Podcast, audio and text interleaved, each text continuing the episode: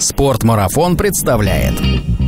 Ну, эта история началась давно. Название своему занятию я узнал только спустя года полтора. Понимание того, что это здорово и здорово. И мы с ним шли дистанцию 35 километров. Nordic Walking прошли с палками по центральным улицам города. И внутри вот все ликует. И у них появляется такое ощущение, я смог, я победил. В принципе, можно и без палок ходить, и как бы все будет нормально. Потому что если это ощущается, значит, что-то не так. На качество ходьбы это не влияет. Говорят еще там финская, шведская, норвежская, нордическая. Нормально. Это все об одном и том же.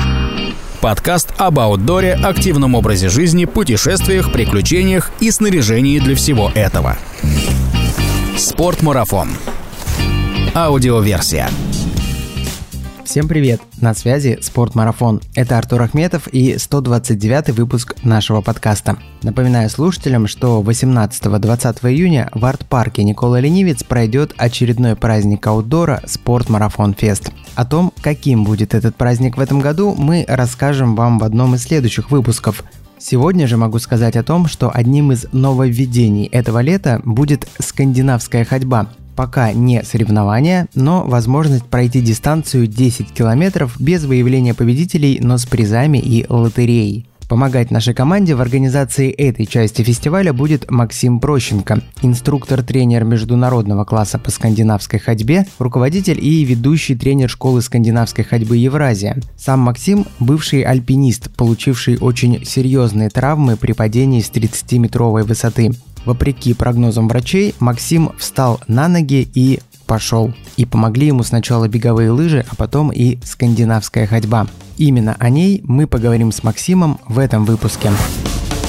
Спортмарафон. Аудиоверсия.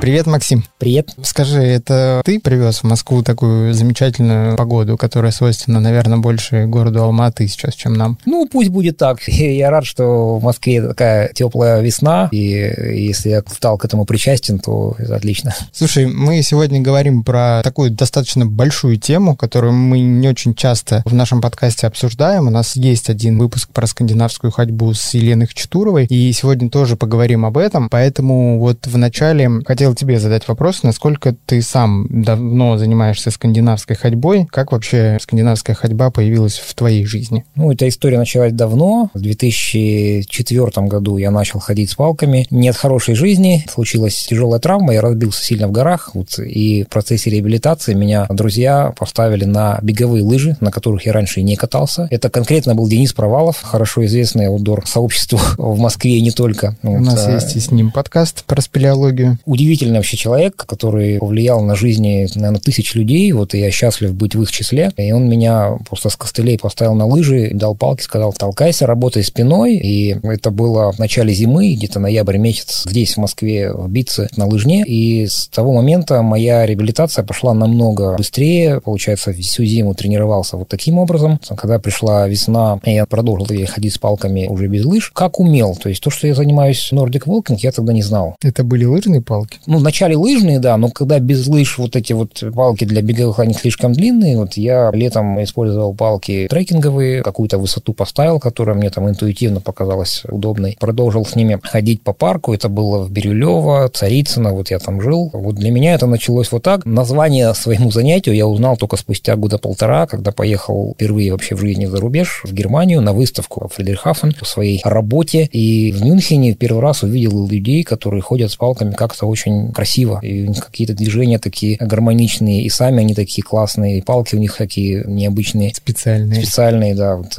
И люди совершенно разные, молодые, постарше, мужчин, женщин абсолютно поровну. На самой выставке я увидел, что там просто вот этому такое внимание уделяют. Это, получается, был уже 2000 какой-то пятый год, и я как-то вот прозрел, да, что ничего себе. Кровение, да, да, потому что вот, да, долгое время я это воспринимал как такую чисто свою личную историю вот реабилитации, и немножко даже этого стеснялся стеснялся. Ну, мне было 20 с небольшим лет, я как бы этому предшествовал такой достаточно богатый экстремальный опыт, альпинистский, скалолазный, и для меня это занятие было чем-то таким лайтовым. Вот я не воспринимал это как такую вот серьезную физическую активность, хотя она мне лично очень сильно помогла для восстановления. А что тогда поменялось, когда произошло это изменение, когда ты понял, что, а, оказывается, я не просто там хожу с палками для восстановления, оказывается, это скандинавская ходьба, и ею можно прям так погруженно и глубоко заниматься? Ну, эта перемена, которую ты говоришь, она произошла не сразу, да, то есть в 2005 я увидел, что это вообще существует, что это оказывается широко распространено, популярно, потому что в России, когда я сам начал ходить, я этого ну, не видел, не знал. Скорее всего, кто-то уже этим занимался, где-нибудь там на северах, там в Мурманске, в Питере. В Москве точно я этого не встречал, вот нигде в сети тоже этого не видел. И понимание того, что это здорово и здорово, ко мне пришло значительно позже, когда я попал в Киев,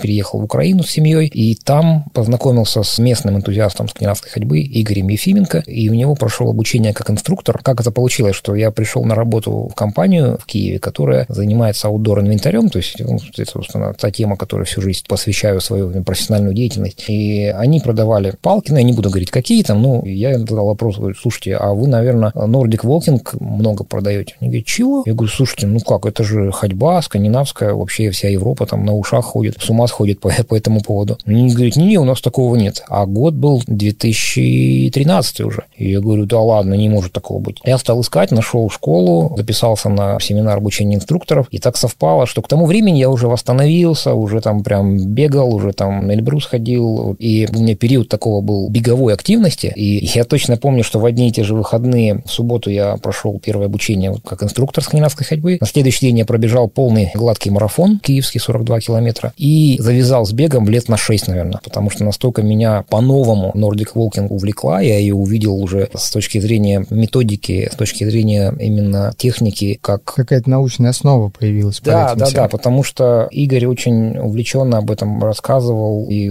прям этой темой давно уже заболел. Я увидел на его примере, что это может быть таким прямо делом в широком смысле этого слова. То есть он этому посвящает все свое время. То есть у него есть последователь, у него есть уже какое-то сообщество, это приносит ему деньги, он продает инвентарь, продает услуги. И самое важное, что меня в этом его примере зацепило, то, что через эту активность, через это дело он вовлекает большое количество людей и меняет их мир к лучшему, их жизнь к лучшему. Вот. И это меня прям по-настоящему так вот завело, и я понял, что тоже так хочу. Потому что я увидел в этой активности уже не какую-то свою чисто персональную историю там с реабилитацией, а именно способ, как сделать мир вокруг себя лучше. Это, может быть, звучит пафосно, но я именно так себе это тогда представил, и вот уже много лет вот с этим ощущением живу и развиваюсь. Скажи, пожалуйста, вот в твоем личном примере получилось так, что ты в скандинавскую ходьбу пришел через восстановление, да? А, хотя ты тогда еще не понимал, что занимаешься скандинавской ходьбой. Вот насколько это частый кейс, когда люди узнают о скандинавской ходьбе именно когда им рекомендуют это как средство восстановления? Или все-таки есть люди, которые приходят не по этой причине в скандинавскую ходьбу? Мотивация может быть разной. Через какие-то медицинские истории довольно часто. Сейчас, когда эта тема получила уже широкое распространение, на нее стали смотреть, к счастью, уже не только вот как на средство реабилитации, потому что скандинавские палки – это не костыли. Она такая история многогранная, да, то есть я выделяю несколько направлений. Это, как мы уже сказали, реабилитация, это такой массовый фитнес для людей относительно здоровых, которые хотят похудеть, постройнеть, быть в тонусе и найти вид тренировки безопасный, который им будет в удовольствие, который не будет их травмировать и доступный во всех смыслах. Потому что, занимаясь Nordic Walking, ты не привязан ни к какой-то инфраструктуре, ни к локации. Ты можешь заниматься этим в любую погоду, брать палки с собой в путешествие, в отпуск, не прерывая занятия ни, нигде. И еще есть направление именно спортивное, когда есть дистанции, есть регламенты, правила, судьи, есть победители, есть проигравшие. В ряде стран это стало уже официальным видом спорта. В Италии это относится к легкой атлетике. Есть шанс стать когда-нибудь олимпийским видом спорта? Я такой человек, что у меня стакан всегда наполовину полон, вот, поэтому шанс есть всегда. Работа идет, в том числе в этом направлении. В России уже третий год как под названием «Северная ходьба». Эту вид активности официально признали дисциплиной вида спорта спортивный туризм. И сейчас существует уже правила, пока только проект правил, который еще не утвержден Минспорта. Ну, по этому проекту уже до три года наше спортивное сообщество именно внутри Nordic Walking соревнуется, проводит тренировки. И я про это чуть позже расскажу да, подробнее. Ну, вот есть про спорт, да, то есть когда вот есть соперничество, когда быстрее, выше, сильнее. Еще одно направление, которое я очень люблю, это активные туры, то есть это путешествия в стиле Nordic Walking, когда люди проходят какие-то маршруты несложные, доступные именно вот в таком формате, но здесь цель не мышцы укрепить в чистом виде, а именно цель такая рекреационная. Познакомиться с природой, познакомиться с культурой, если какие-то вот новые страны, где-то преодолеть себя, то есть это такая облегченная версия пешеходного туризма, которая не предполагает предполагает больших рюкзаков тяжелых, какого-то сильно сложного рельефа. И люди, которые начали заниматься с палками у себя в городе, у них очень быстро меняется картина мира, и они начинают свой досуг, ну, отпуск да, проводить уже в активном формате, и это является таким логичным продолжением городских тренировок, вот именно активные туры. И еще одно направление, которое, наверное, стоит выделить, это Nordic Walking с точки зрения именно вот эмоциональной такой перезагрузки. Для многих людей, особенно в крупных городах, особенно в условиях постоянно нарастающего стресса, вот, который со всех сторон нас окружает, это способ именно разгрузить голову. И теперь уже там, имея большую статистику вот моих учеников, я вижу, как этот аспект, он очень здорово влияет на качество жизни. Наряду с оздоровлением таким вот физическим происходит большая работа в голове, конструктивная, позитивная, и это здорово. То есть вот мы сейчас, получается, разобрали очень широкий спектр направлений, и каждый находит для себя что-то свое. Кого-то отправляют врачи, кого-то привлекают возможность посоревноваться. Тут спросил, кстати, про олимпийский вид. Это перспектива там какая-то, может, совсем далекая, но стать мастером спорта в ближайшее время станет возможно, потому что сейчас уже эти правила вот описаны. Я, честно скажу, долгое время был противником соревнований в Nordic Walking. Потому что в начале моего пути, да, я из любопытства участвовал в соревнованиях, которые проводили в Европе, в России, и у меня был какой-то диссонанс. Я видел, что нет критериев, люди просто с палками бегут, кто как хочет. И вот кто первый прибежал, тот и победил. Вручили медали, кубки, вот там все молодцы, но в этом была какая-то вот несправедливость, какая-то профанация. И я понял, что я не буду сам в этом участвовать, и это как-то, тем более, организовывать, проводить. И так длилось довольно долго, пока я не познакомился с человеком, вот опять же, да, то есть я привожу, то есть на меня влияли в разное время какие-то конкретные люди, персоны. Один меня на лыжи поставил, другой как бы открыл глаза, что это вот такая может быть тема именно такой серьезная. Следующим человеком, который на меня сильно повлиял, стал Андрей Загаров из Мурманска. Он лыжный судья, именно в беговых лыжах, большим опытом. И он один из первых, который начал практиковать северную ходьбу вообще в России. И один из законодателей именно спортивного формата. Он изучал долго правила, по которым соревнуются в Европе, адаптировал их каким-то своим опытом судейства в лыжных гонках. И, ну, поскольку к тому времени уже активно следил за всеми какими-то событиями, какими-то новыми темами в мире Nordic Walking. Естественно, не мог пропустить информацию о том, что организуется первый вообще в СНГ семинар по подготовке судей по северной ходьбе. Прилетел сюда, вот из Алматы, и там познакомился как раз с этими правилами, увидел пример, как спортивный формат можно организовать внутри нашей активности объективно, честно и обеспечить равные условия для всех участников и выявить победителей не только в скорости, но и в технике. И для меня это стало таким э, откровением. Вот из 2000, получается, 2017 года я начал организовывать по образу и подобию такие соревнования в Казахстане. Мы начали друг другу ездить с командами. И когда я Андрея пригласил на следующий год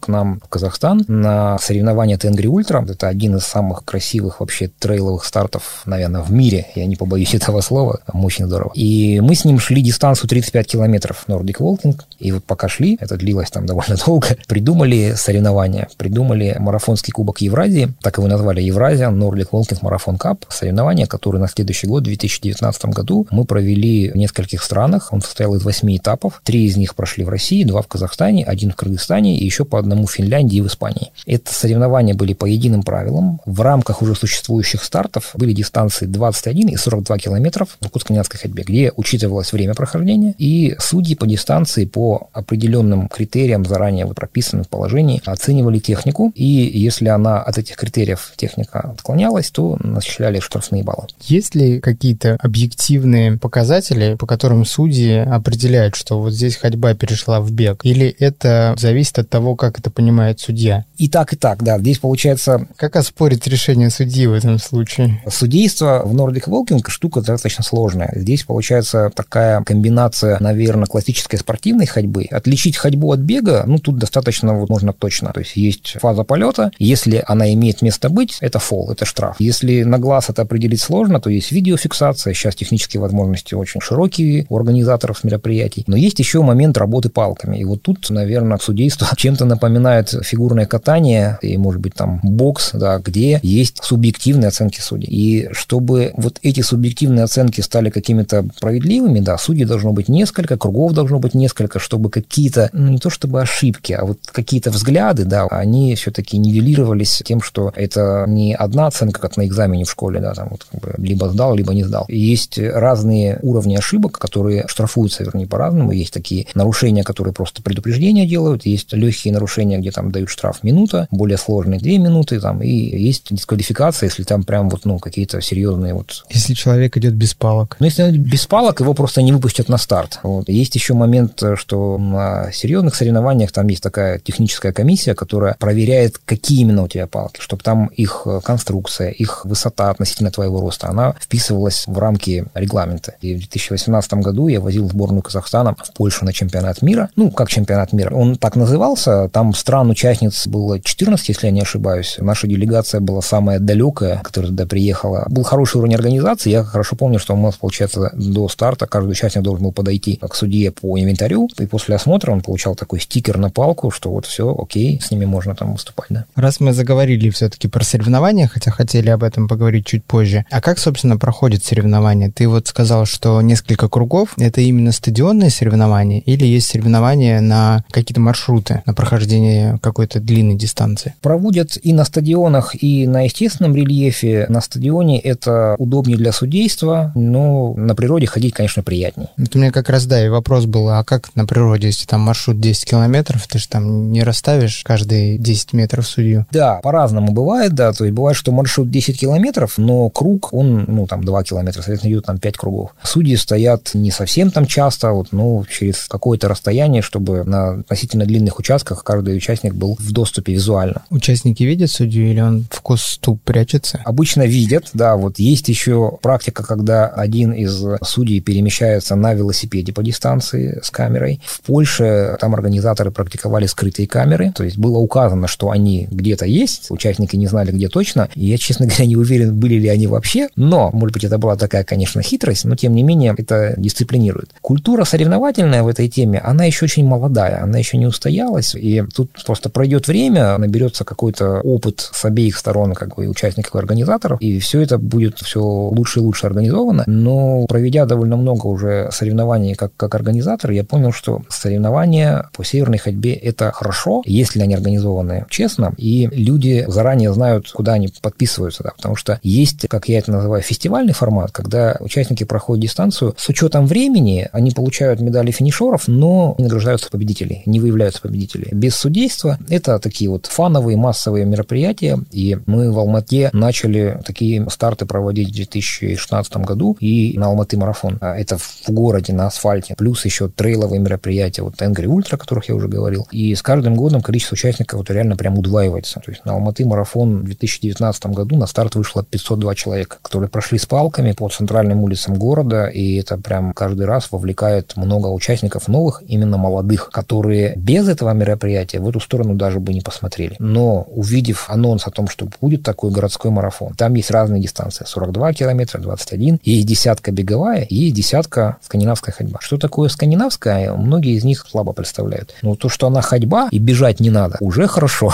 То есть и для многих это возможность принять участие в крупном, ярком спортивном событии в комфортном для себя режиме. Вот это очень здорово, потому что люди, один раз хапнув этих эмоций, этих эндорфинов на старте, в процессе, получив на финише медаль, возможно, первую вообще награду в своей жизни, в свои там 30, 40, 50 лет, у них внутри вот все ликует, и у них появляется такое ощущение «я смог, я победил». И вот это ощущение победителя, оно транслируется потом на все сферы жизни, и я несколько раз уже повторял, что наша активность, она повышает качество жизни. И те, кто приходит к этому через вот такие вот соревнования, пусть даже не спортивные, а такие фановые, как правило, потом этим увлекаются надолго, потому что это дарит яркие эмоции, к которым человек привыкает, и потом нужна новая-новая порция. То есть на это подсаживаешься в хорошем смысле слова, и это позволяет людям открывать для себя новые какие-то аспекты в привычной жизни, и у них уже замкнутый круг, работа, дом, там какие-то школа, садик, там у кого дети разрывается, и они в своем городе узнают совершенно удивительные для себя места, что есть такой парк, есть тут такая дорожка, и что не обязательно куда-то ехать за большие деньги на большие расстояния, а можно у себя через там 5 минут оказаться в островке природы, к ней прикоснуться, отключиться от каких-то забот, потренироваться и вернуться домой, вернуться там к каким-то повседневным делам с новыми силами, с новой энергией. Максим, давай все-таки немножечко отмотаем назад, потому что, мне кажется, вот эта соревновательная история, она больше для тех людей, которые уже непосредственно вовлеклись в это, немножко потренировались, а потом уже в масс-старты по скандинавской ходьбе. Вот люди, которые только попадают в этот мир, мир скандинавской ходьбы, которые только начинают увлекаться этим видом активности, какие наиболее частые мифы у этих людей в голове про скандинавскую ходьбу? Большинство большинство людей с этим не знакомых, на первый взгляд, им кажется, что это только для пожилых людей, что это для пенсионеров, для людей, которым ходить в принципе трудно, и люди среднего возраста, молодые, часто на себя это как бы не примеряют. Они думают, что это там может быть интересно, полезно там родителям, там бабушкам, но не мне. Это такой вот распространенный миф. В каких-то странах он сильнее, в каких-то меньше, ну, есть такая история. Потом есть еще заблуждение о том, что ходьба с палками, вот она как-то может там травмировать суставы рук. Ну, это как ходить. Совершенно верно, да, да, да. И люди, которые как-то знакомы с туризмом, да, и которые имеют представление о трекинговых палках, о том, что там у них есть какие-то антишоки, там какие-то абсорберы там ударов и так далее, они думают, что ходьба с палками, она может там повредить как-то в этой части. На этом достаточно часто спекулируют продавцы инвентаря, объясняя людям, что надо брать только дорогие карбоновые модели, потому что карбон поглощает удар, это бережет там ваши суставы рук. Это, конечно, не так. Это миф, ну, вот он где-то достаточно распространен.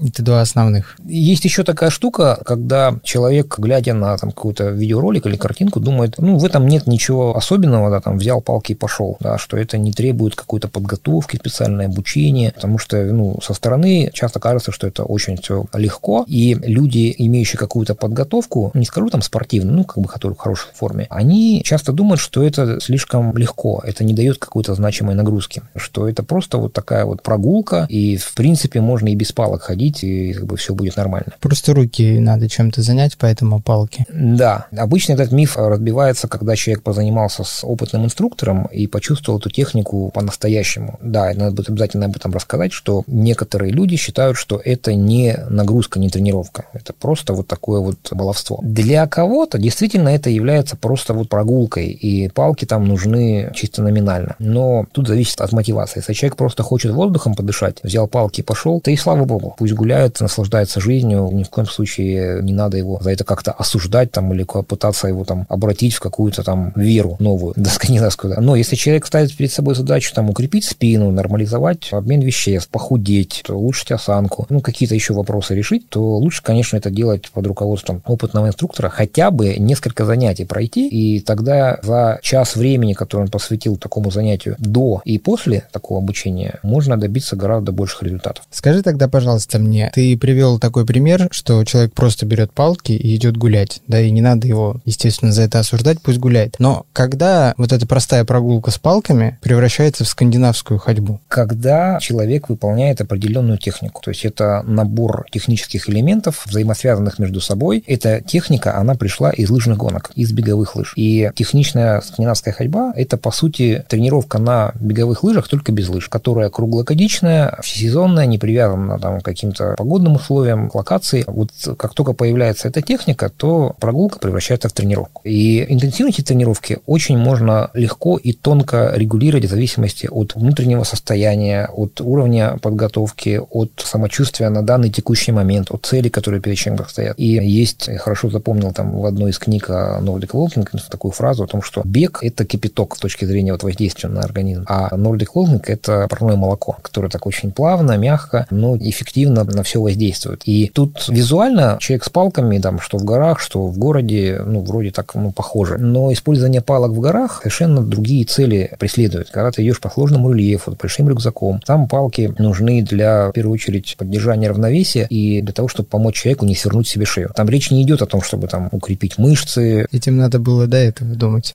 Да, да. И, соответственно, у этих двух видов ходьбы с палками разные цели, разная техника, инвентарь разный. Люди, получается, занимаясь и тем, и другим, они достигают разных задач. Расскажи тогда, пожалуйста, вот очень просто, да, понятно, мы сейчас не будем углубляться прям в технику, но чем вот характерна техника скандинавской ходьбы? Что там, ну, допустим, взял я первый раз в жизни палки, да, и пошел с ними. Вот э, на что мне обратить внимание, что как в моем теле должно работать, чтобы это, ну, хотя бы немножечко отдаленно напоминало первые намеки на скандинавскую ходьбу. В целом все достаточно просто. Во-первых, это движение рук и ног в противоходе. То есть вперед идет правая нога и левая рука. Это, как я уже говорил, пришло из классического лыжного хода, такого вот попеременно. Дальше должна быть достаточная амплитуда движения рук как вперед, так и назад. Конструкция палок для Nordic Walking, она подразумевает обязательно наличие темляка, крепления на руку, которое называют еще там капкан, на английском языке триггер. Он напоминает такую полуперчатку, которая обхватывает запястье и позволяет контролировать палку в любой момент времени, даже если ты кисть раскроешь, как бы палка остается на месте. Чего нет в палках для других видов активности. Дальше нужно правильно подобрать высоту, потому что высота палок, она именно в Nordic Walking зависит от ширины шага. У новичка, понятное дело, что шаги не такие широкие, как уже более опытного. Соответственно, начинать нужно с палки чуть пониже. Ну, если там формулы не углубляться, да, то вот если палку поставить вертикально с надетым темляком на руку, то в локте должен быть примерно прямой угол, и для новичка можно чуть-чуть ниже. Говорят, что это там 100 градусов, ну, на глаз это сложно, там эти 100 градусов вычислить, ну, такая высота. Для более опытного, как бы, этот прямой угол должен быть уже прям прямым. Ну, для спортивного формата, когда это уже прям такой там совсем спортивный уровень, там палку можно еще выше поднять. Еще раз повторюсь, зависимость прямая от длины шага. Вот, собственно, и все. Главное, палку при толчке ставить с хорошим таким акцентированным ударом, можно так его назвать. То есть надо ее четко так вбивать в землю, не просто ей касаться. При этом палка ставится под углом к поверхности, так, чтобы рукоятка была наклонена вперед, наконечник был направлен немножко назад. Как бы отталкиваемся, получается. Совершенно верно. То есть опора и толчок одновременные. Очень важно, чтобы момент, когда нога и палка касаются поверхности, были синхронными, чтобы не было ситуации, когда ноги обгоняют палки. Потому что в этом случае вся ударная нагрузка, она все равно как раз на ногах, а палка запаздывая, она не даст эффекта вот именно такого, чтобы нагрузить плечевой пояс. И здесь еще важно не гнать прямо сразу, начинать с такого невысокого темпа для того, чтобы работаться в ритм и чтобы было эффективно, заниматься нужно хотя бы 30-40 минут. Я имею в виду время чистой ходьбы без учета разминки растяжки, которые тоже обязательно нужно выполнять для более безопасного, более эффективного тренинга. Чем-то разминка перед скандинавской ходьбой будет отличаться от обыкновенной разминки, которую, в принципе, нужно делать перед любым спортом? Принципиально ничем. То есть нужно делать разогревающие движения, чтобы подготовить связки, суставы, мышцы к работе. Тут разминка, как перед любой нагрузкой, можно начинать сверху вниз, снизу вверх, как угодно. Главное не делать ее слишком долго, чтобы не перетрудиться, собственно, перед основной частью. Сколько у тебя занимает сейчас разминка времени? Ну, она занимает обычно 5-6 минут, и дальше уже мы переходить к ходьбе. А вот растяжка в конце она может быть уже более длительная, вот она подразумевает более амплитудные движения, когда уже мышцы разогреты, и это тоже важная часть, которая завершает тренировку, чтобы мышцы, получившие нагрузку, потом не болели, чтобы из них вывести максимально продукты распада, и ну, у человека закрепилось правильное вот такое приятное ощущение в мышцах после занятия. Если человек первое время занимается скандинавской ходьбой и, допустим, по технике выполняет все правильно, какие мышцы новые он для себя откроет? Ну, знаешь, когда мы приходим в новую активность, мы понимаем, что, о, здесь тоже есть мышца, и она, оказывается, болит. Да, тут ощущения у людей абсолютно удивительные происходят, те, кто особенно не имел системного опыта занятий физкультурой. Техника такая комплексная, вот Nordic Walking, и она нагружает все тело. Ну, принято считать, да, что Nordic Walking работает 90% мышц всего тела. Ну, в полной мере это реализуется, когда человек выполняет все правильно. То есть и добиться такого эффекта можно только под руководством инструктора. И, наверное, не с первого раза. Но даже на первой тренировке у человека начинают чувствоваться мышцы, в первую очередь те, которые самые слабые, которые больше всего нуждаются вот именно в подтяжке. И, конечно, большинство людей отмечают, что начинают работать мышцы плеча, спина, работают косые мышцы пресса, шея, потому что происходит ротация. За счет более широкого шага, чем обычно, чувствуются мышцы передней и задней поверхности бедра, ягодицы, мышцы голени, потому что они активно участвуют вот именно в процессе переката. И, соответственно, все эти мышцы, которые я назвал, они после тренировки на утро будут болеть, чувствоваться, но это будет показателем того, что человек действительно позанимался. При этом дискомфорта в суставах быть не должно, потому что при правильной технике мы до 30% нашего веса переносим на плечевой пояс, на мышцы плечевого пояса. То есть ни колени, ни там запястья,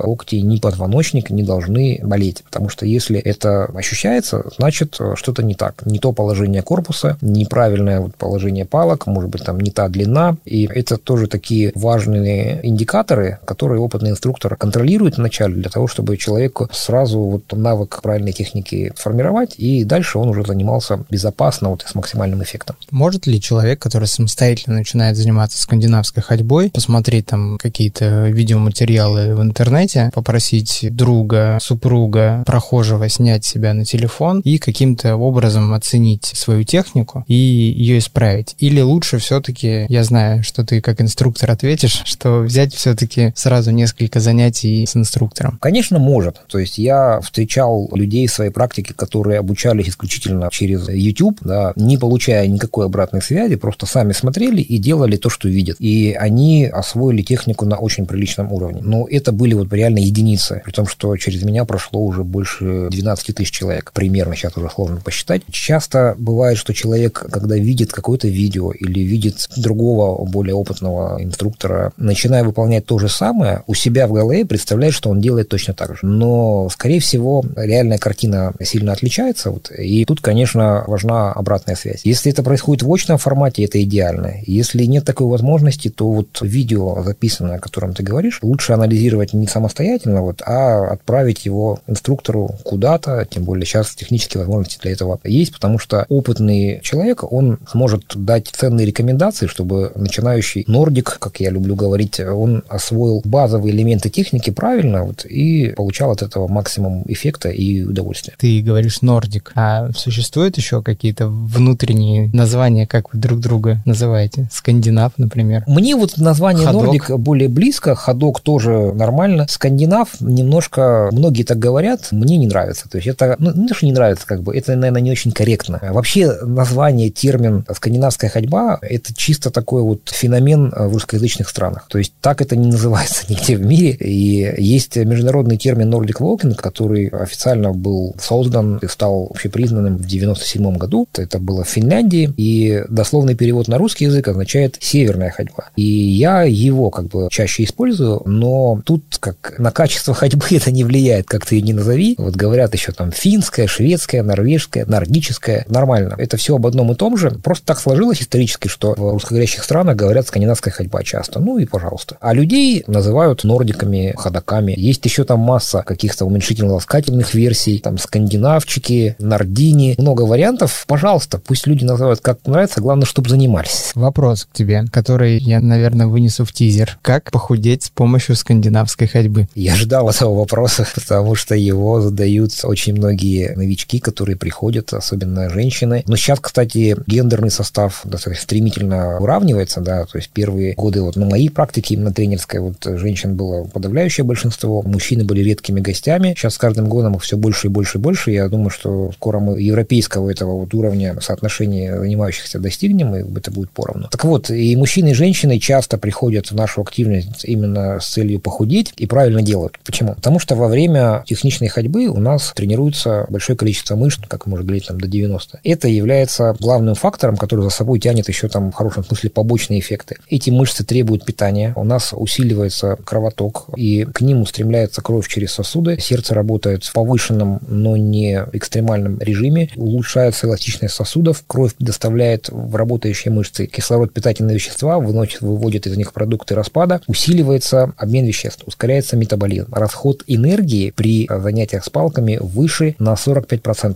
по результатам исследований, чем при обычной ходьбе. Называть какие-то точные показатели потраченных калорий некорректно, потому что это может быть от 300 до 700 калорий в час. Но для каждого конкретного человека эта цифра будет индивидуальная, поэтому тут нельзя какие-то назвать. Относительно, да, то есть человек просто идет, и вот он пошел технично с палками, почти в полтора раза больше тратит энергии. Соответственно, за короткое время у него увеличивается расход энергии, и наши ученики, которые технично тренируются ежедневно не меньше часа, первые 2-3 месяца сбрасывают при наличии лишнего веса до килограмма в неделю. То есть 4-5 килограмм в месяц абсолютно нормально. Так не будет длиться бесконечно. И еще раз поясню, то есть если у человека нет лишнего веса, он не будет так стремительно худеть. Ничего сбрасывать будет. Да. При этом рацион питания, он, как правило, остается таким же точно. Просто у человека за счет регулярной физической активности баланс расхода и потребления калорий сдвигается в сторону расхода. И организм штука хитрая, он быстро к этому адаптируется, но пока еще эта адаптация не, не произошла, первые месяцы эффект очень заметный, и это здорово, потому что люди видят ощутимые результаты довольно быстро, не загоняя себя в какой-то жуткий стресс. Потому что понятно, что если через эти 2-3 месяца, о которых я сказал, человек не достиг желаемого результата, дальше ему нужно уже прилагать больше усилий, работать с питанием, работать с объемом, интенсивностью тренировок. Но к этому времени у него уже появляется то самое ощущение победителя, что я смог, я достиг результата, вот у меня получается. И на этом фоне какие-то добавлять диеты, какие-то еще там дополнительные практики там физические намного проще, потому что у человека нет стресса. Большинство людей, которые начинают твое похудение с жестких диет, подавляющее большинство, это достаточно быстро бросают, у них идет очень сильный откат, иногда даже там они набирают больше, чем было на старте, и отказаться от привычного рациона питания современному человеку очень тяжело, потому что это воспитано культурой, тысячелетней традициями, современным вообще миром потребления, рекламой, и в этом себя ограничивать в питании сложно. Без этого, без нормализации питания похудеть и вообще быть относительно здоровым невозможно. Но я очень советую начинать именно с физической активности. Пусть это будет не скандинавская ходьба, пусть это будет какой-то другой вид активности, желательно циклической. И надо подобрать такую тему, которая позволяет человеку комфортно заниматься длительное время. Я уже упоминал, что заниматься нужно ежедневно не меньше часа. Именно низкоинтенсивные тренировки на низком пульсе длительное время, они как раз запускают липидный обмен, сжигание жира, и человек начинает худеть. Но вот это вот включается жиротопка только к концу часа первого. То есть, когда у человека уже сгорели все гликогены, которые у него там есть в мышцах, в печени, и тогда вот он уже переходит на более сложное для него топливо, начинает сжигать жировую клетчатку, и этот процесс, он сложно запускается, но потом он по инерции еще продолжается после завершения тренировки. И если человек ставит перед собой цель похудеть, то важно после тренировки еще какое-то время воздержаться от еды, пить только воду, и тогда липидный обмен продолжит еще работать в течение там еще 40 минут часа. Я могу долго об этом рассказывать, потому что много этому посвятил времени, занимаясь с учениками, проходил разные обучения с точки зрения физиологии и процессов, которые в организме происходят. Скандинавская ходьба, она является одной из частей комплексного подхода. Что еще сюда входит? Вообще здоровье и нормальный вес базируются на четырех таких вот принципах основных. Первый принцип – это сбалансированное питание, исходя из персональных особенностей, региона проживания вот и так далее. То есть я не говорю, что надо обязательно там быть жестким вегетарианцем или какие-то радикальные совсем меры применять. Можно незначительно поменять свой рацион питания и, самое главное, режим его, как бы, и сильно улучшить качество жизни. Второе – это двигательная активность. Опять же, подобранная персонально, которая подходит конкретному человеку с его уровнем подготовки, с его индексом массы тела, его показателем пульса, потому что сейчас любительский спорт в тренде, сейчас это стало популярно, модно, но мне часто приходится наблюдать, и ко мне такие люди после вот такого опыта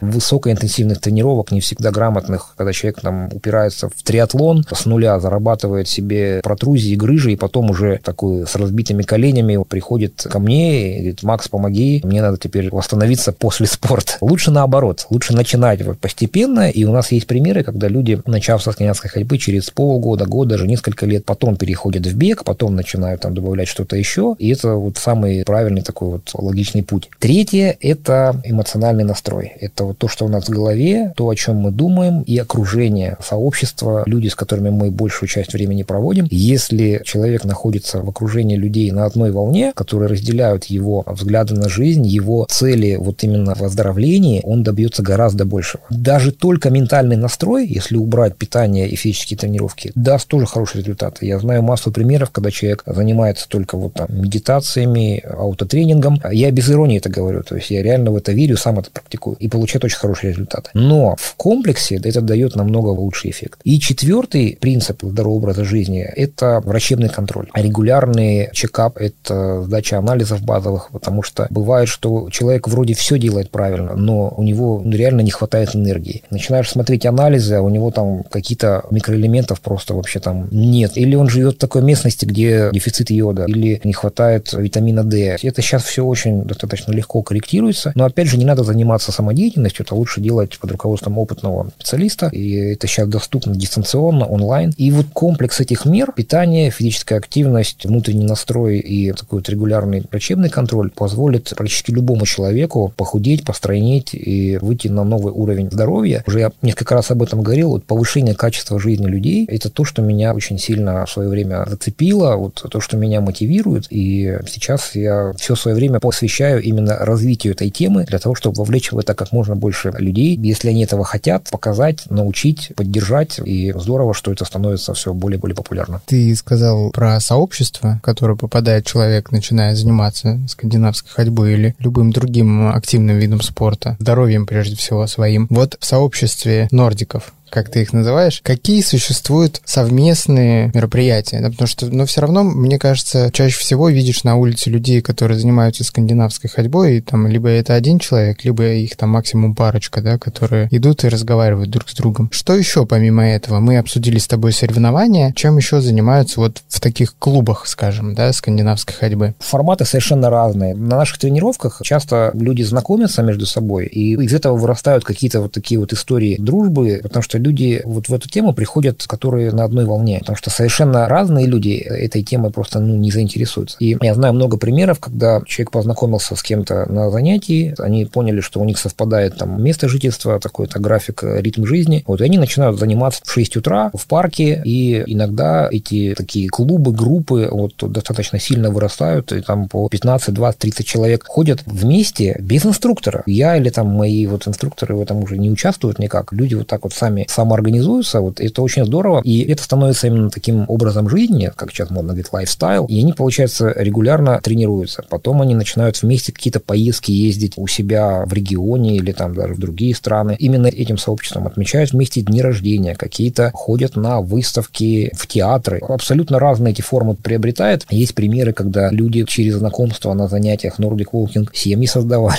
и, и это очень здорово. Дети рождаются. Поэтому тут кто-то занимается самостоятельно.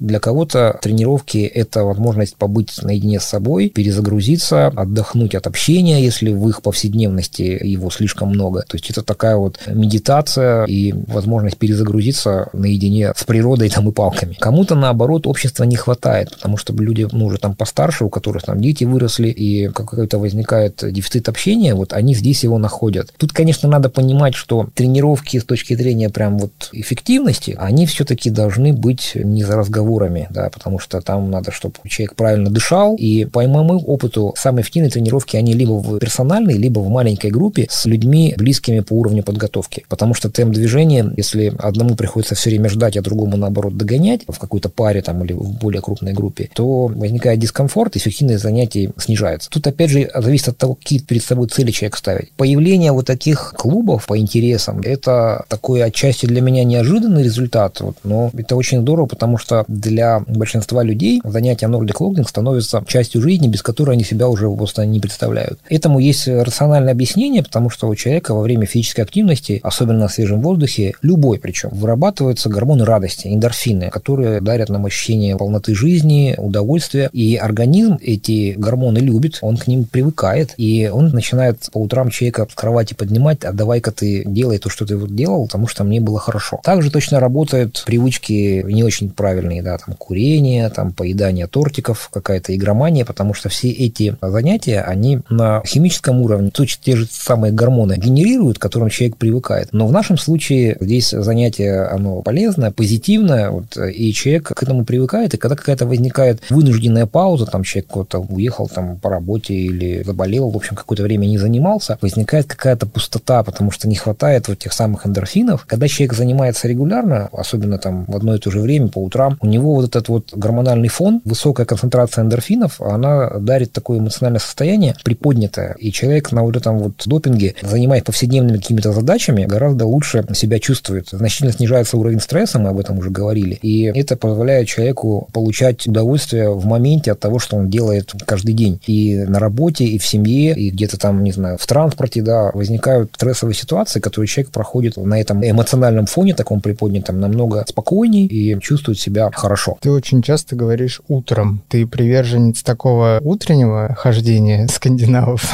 или просто в твоем графике так заведено? Хороший вопрос, это индивидуально. Утренние тренировки, они, ну так скажем, более рекомендованы с точки зрения как раз циркадных ритмов организма, потому что любой человек во время сна, у нас происходят важные процессы в организме, и к утру вырабатывается много гормонов, которые первые половину дня нужно из себя как бы, ну, сбросить. И физическая нагрузка утром умеренная, она позволяет этот процесс ускорить. И если человек в эти ритмы попадает, то есть если он рано ложится и рано встает, и с утра проводит тренировку, то у него весь день проходит как бы вот на таком подъеме. Не для всех это подходит, да, по разным причинам. Кто-то тренируется в обеденный перерыв, таких примеров тоже довольно много. Кто-то тренируется вечером, и мы, кстати, тему похудения касались. Занятия вечерние с точки зрения похудения, они более эффективны, потому что мы, как я уже говорил, по привычке едим намного больше, чем нам надо, и к вечеру вот этот вот излишек, который мы наели, его потратить, его сжечь намного правильнее, самое главное, потом уже не ужинать, да, после, по крайней мере, не есть ту пищу, которую требует вот, ну, как бы пережевывания, там, только напитки. Борщик. И такие занятия вечерние, они позволяют баланс как раз расхода и потребления калорий в нужную сторону направить, спать лечь налегке. Также это более полезно для людей, у которых есть проблемы со сном. А таких людей довольно много. Потому что физическая нагрузка вечером на воздухе, она дает такой вот естественный естественное утомление, которое позволяет человеку лучше заснуть, заснуть более глубоко, и даже если время сна его относительно небольшое, более качественный сон позволяет лучше восстановить силы и с утра чувствовать себя намного бодрее. Мне кажется, это немножко разгружает мозг еще, когда ты вернулся с работы, перед тем, как лечь спать, ты позанимался на улице, у тебя уже в голове мысли не про работу, а про то, как ты здорово погулял. Совершенно верно, да. Или про то, что у него там где-то переключается именно на ощущения в теле, да, там где там что там запекло или наоборот там вот напряглось, расслабилось. Поэтому заниматься нужно тогда, когда как бы комфортно и получается. Каких-то жестких рекомендаций на эту тему нет, и поэтому надо выбирать то, что человеку лучше подходит. Максим, насколько вот ты считаешь в нашей стране, в России и в Казахстане, где ты сейчас, я так понимаю, живешь большую часть времени, насколько потенциал скандинавской ходьбы еще не выбран, так сказать, вот по сравнению со странами, где к скандинавской ходьбе меньше стереотипов, и, наверное, люди более открыты к этой активности? Потенциал в СНГ очень высок, и я прям уже уверенно, наверное, могу сказать, что наш регион, он по темпам развития сейчас, наверное, на первом месте. Но только, может быть, Китай там может переплюнуть из-за своих масштабов. Там тоже начали уже заниматься активно ходьбой с палками. Тут, наверное, дело даже не в стереотипах, а в опыте, да, то есть они начали ходить в конце 90-х, вот так сначала вот в Северной Европе, потом в Центральной, потом там по всему миру стало распространяться. У нас массово это стало появляться где-то начиная с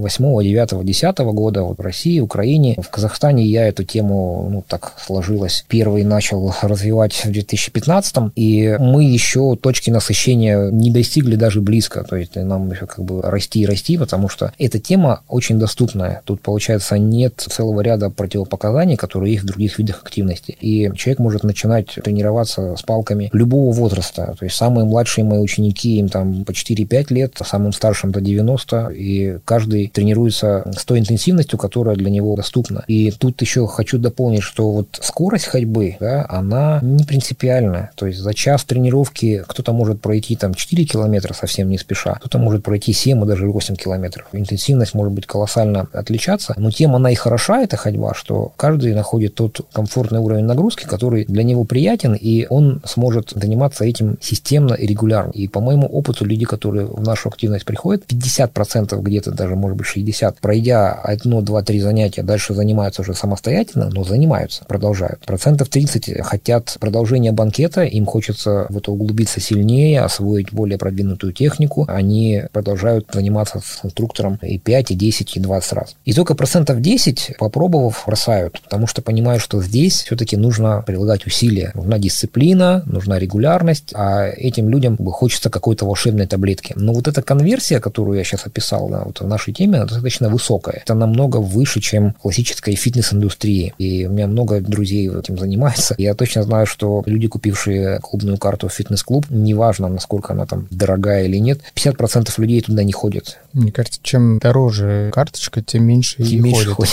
ходят. Да. И владельцы фитнес-клубов об этом прекрасно знают. И они продают абонементов намного больше, чем вмещают их залы. Фитнес-карточка, которая лежит невостребованная, я ее иногда сравниваю с последним бананом, который не съели, он лежит, черствеет, черный становится, его потом выкидывают. То же самое происходит с этой карточкой, только у нее портится она в год, потом выкидывается. Вот есть такая история, почему так происходит. На мой взгляд, главным врагом физических занятий регулярных является скука. То есть, когда человеку неинтересно, у него нет мотивации продолжать. В нашей теме заскучать сложно, потому что постоянно идет смена декораций. Сегодня ты пошел в этом парке, завтра в другом парке. Сегодня шел снег, завтра уже светит солнце. Ты можешь менять время локации. Ты можешь не прерывать занятия, куда бы ты ни приехал. И вот эта смена декораций постоянно, вот она, постоянно ощущение новизны, которое человека тоже привлекает и не дает ему это дело бросить, особенно на начальном этапе. Максим, спасибо тебе большое за эту продолжительную прогулку на тему скандинавской ходьбы. Желаю тебе удачи в твоем деле, развитии этого вида спорта. Спортом его уж можешь тоже называть? Конечно, можно. Надеюсь, что еще увидимся в этой студии. Твои контакты контакты я оставлю в описании к этому подкасту. Если наши слушатели зададут тебе какие-то вопросы, пожалуйста, ответь на них. А, с удовольствием это сделаю. Спасибо за приглашение и до новых встреч. Пока. Пока. Спортмарафон. Аудиоверсия. Подкаст об аутдоре, активном образе жизни, путешествиях, приключениях и снаряжении для всего этого –